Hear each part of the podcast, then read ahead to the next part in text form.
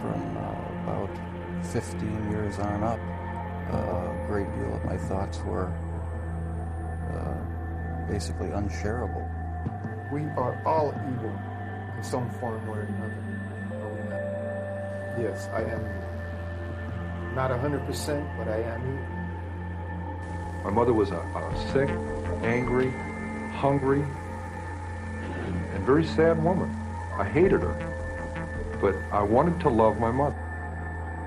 This is Serial Killing, a podcast. Happy Halloween, Murder Fam. Yes, we have made it to October 31st. Halloween is my most beloved and favorite holiday, and who better to cover on this podcast slash video than the king of Halloween, Michael Myers. The story I'm about to tell you is mostly canon, but probably not entirely. It's just a fictional story of a boy and his, let's say, love hate relationship with his sister.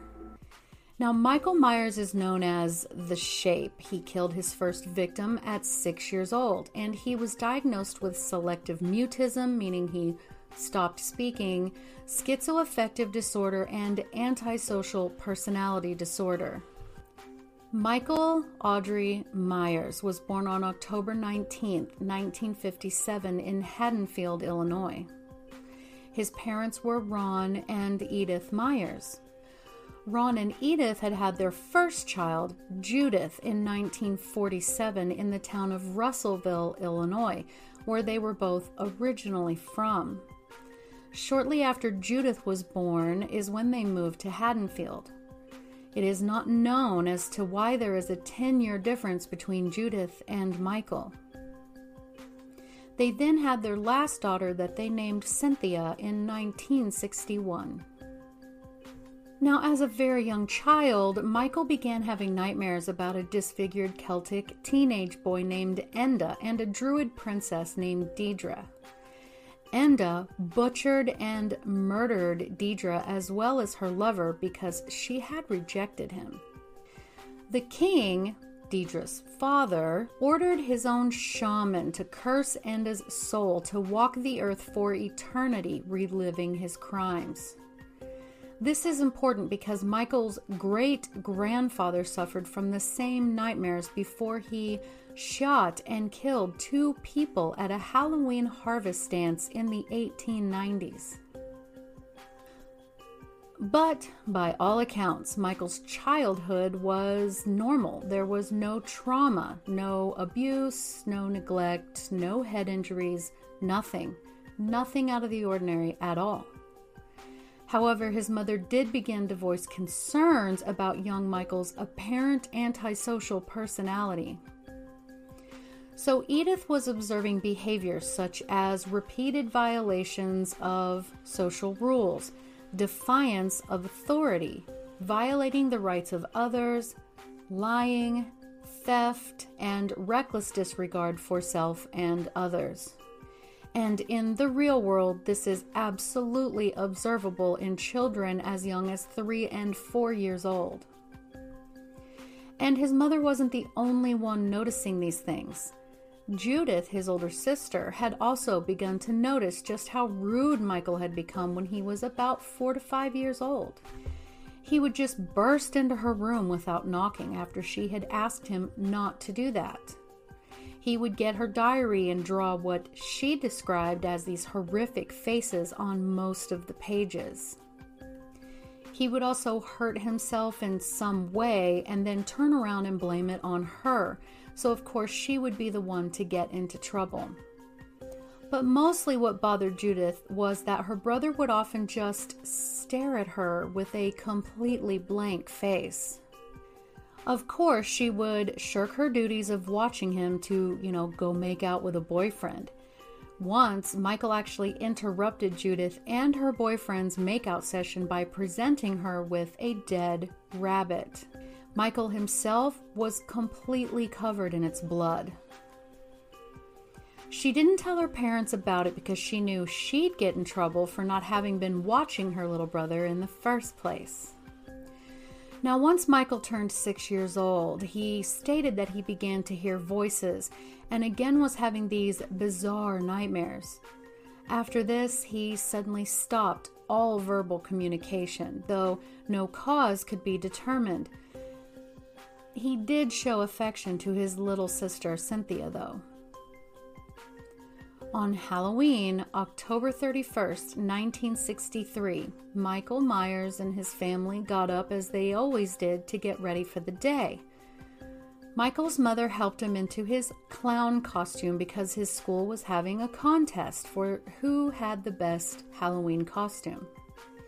It was reported that his school day was average and uneventful. When Michael returned home, he played with his baby sister while waiting to be able to go trick or treating with another group of kids.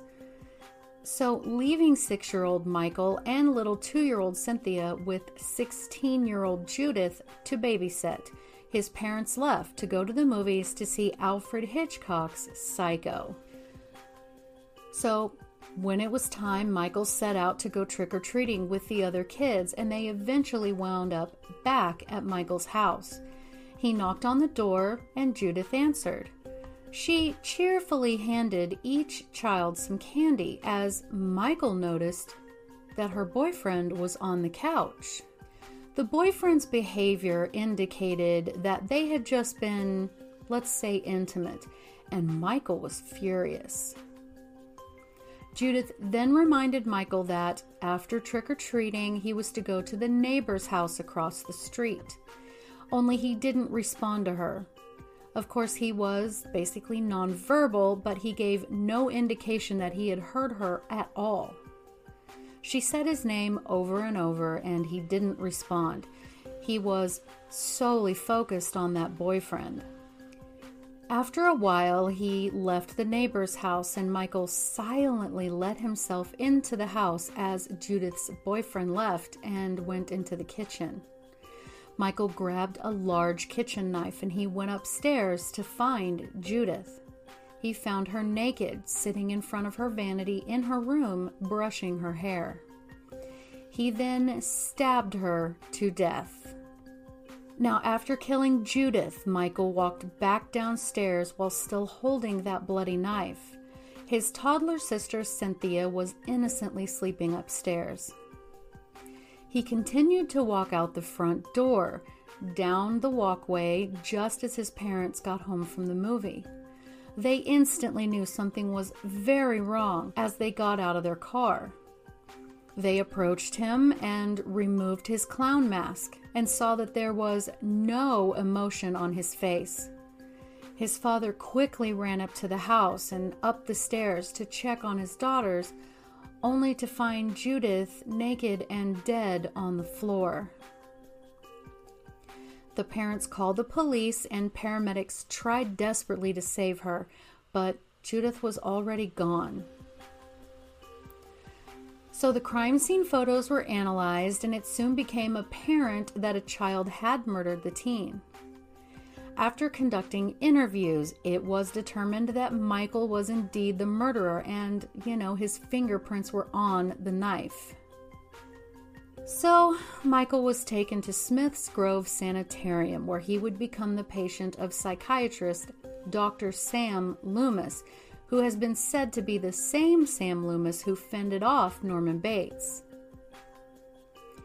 After Judith's death and Michael being admitted to a mental institution, Edith sank into a deep depression. Yet she and Michael's father would go visit him as often as they could. During one trip, they got into a serious car accident where Dawn and Edith did not survive, but Cynthia did. With no close family, she was adopted by a local couple, Mr. and Mrs. Strode, who promptly changed her name from Cynthia to Laurie. Not much is known about the couple, but there was nothing negative said. So, Dr. Loomis, Michael's doctor, stated that he was told before he initially began working with Michael that there was, quote, nothing left, no reason, no conscience, no understanding in even the most rudimentary sense of life and death, of good or evil, right or wrong. Unquote. After meeting Michael, Dr. Loomis stated, quote, I met this six year old child with this blank, pale, emotionless face and the blackest eyes, the devil's eyes. Unquote. Michael spent the next 15 years barely moving his body and never speaking a word. Dr. Loomis stated, quote, Michael Myers is the most dangerous patient I have ever observed. He is covering up. This catatonia is a conscious act. There is an instinctive force within him. He's waiting. Unquote. He then went on to say, quote, I spent eight years trying to reach him and then another seven trying to keep him locked up because I realized that what was living behind that boy's eyes was purely and simply evil. Unquote. So, October 30th, 1978, the now 21 year old Michael Myers, having been in the asylum for 15 years, decided to act. He destroyed his room, carving the word sister on the back of his door, and somehow escaped. He curiously also let the other patients out as well. Just after Dr. Loomis and Nurse Chambers arrived at the asylum and noticed all the patients having a walk about the building. Dr. Loomis ran into the building to see if Michael was still contained within, and Michael used this opportunity to attack the nurse, take the car, and leave. As he drove across Illinois, being able to drive rather effectively, even though he had never driven a vehicle before, Michael stopped and murdered a truck driver, apparently just for his coveralls. He then continued to Haddonfield to return to his childhood home. Now, Dr. Loomis knew exactly where Michael was going and attempted to catch up with him. Dr. Loomis called ahead to the Haddonfield Sheriff's Office and warned them that Michael was there and reminded them of just how dangerous he is. And now remember, Laurie had been adopted, her records sealed for her own protection. She was now 17, the same age as Judith when Michael murdered her. The next day, on October 31st, 1978, Michael Myers arrived at his childhood home. The house was in a dilapidated state and had a real estate sign in the yard showing, quote, Strode Realty. Michael could hear voices in the distance, so he decided to follow and he immediately recognized his sister, who was walking with her friends. Laurie also noticed the strange man with a mask watching her, but continued to get ready to babysit a young boy that evening. Earlier, Michael had broken into a hardware store and stole knives, rope, and his Halloween mask. Michael then watched Laurie and her friend from the shadows and waited. A bit later that same day, one of Laurie's friends, who was also babysitting at a house across the street, got into her car to go pick up her boyfriend, and Michael, who had been hiding in the back seat of the car, sat up and slit her throat and then carried her body back into the house. So, after Michael murdered Laurie's friend, another friend and her boyfriend showed up to the house across the street from Laurie. The couple had sex, tisk tisk. Then the boyfriend went downstairs where he found Michael hiding in the pantry. Michael grabbed his throat. He lifted him up off the ground, then stabbed him through his chest, thus literally pinning his body to the wall above the floor. Michael took a moment to analyze his kill, then put a sheet over himself, walked away and found the girlfriend who thought it was her boyfriend. Michael strangled her with a phone cord that she was using to call Laurie, then propped all three dead bodies up in the bedroom. Now, Laurie was confused by this strange call and she decided to go across the street to investigate.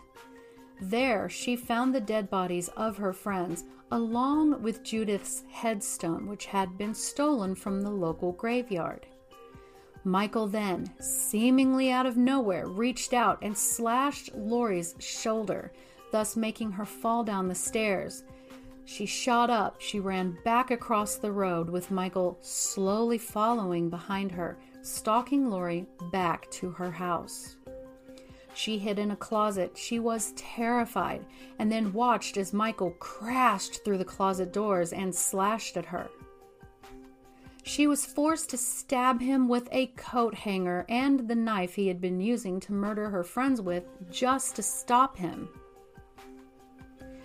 Just when she thought she had stopped him, he rose again to attack her, and she managed to pull his mask off and see his surprised face. But Dr. Loomis burst into the room and shot Michael six times, throwing him back through a window, and he fell off the balcony down to the ground.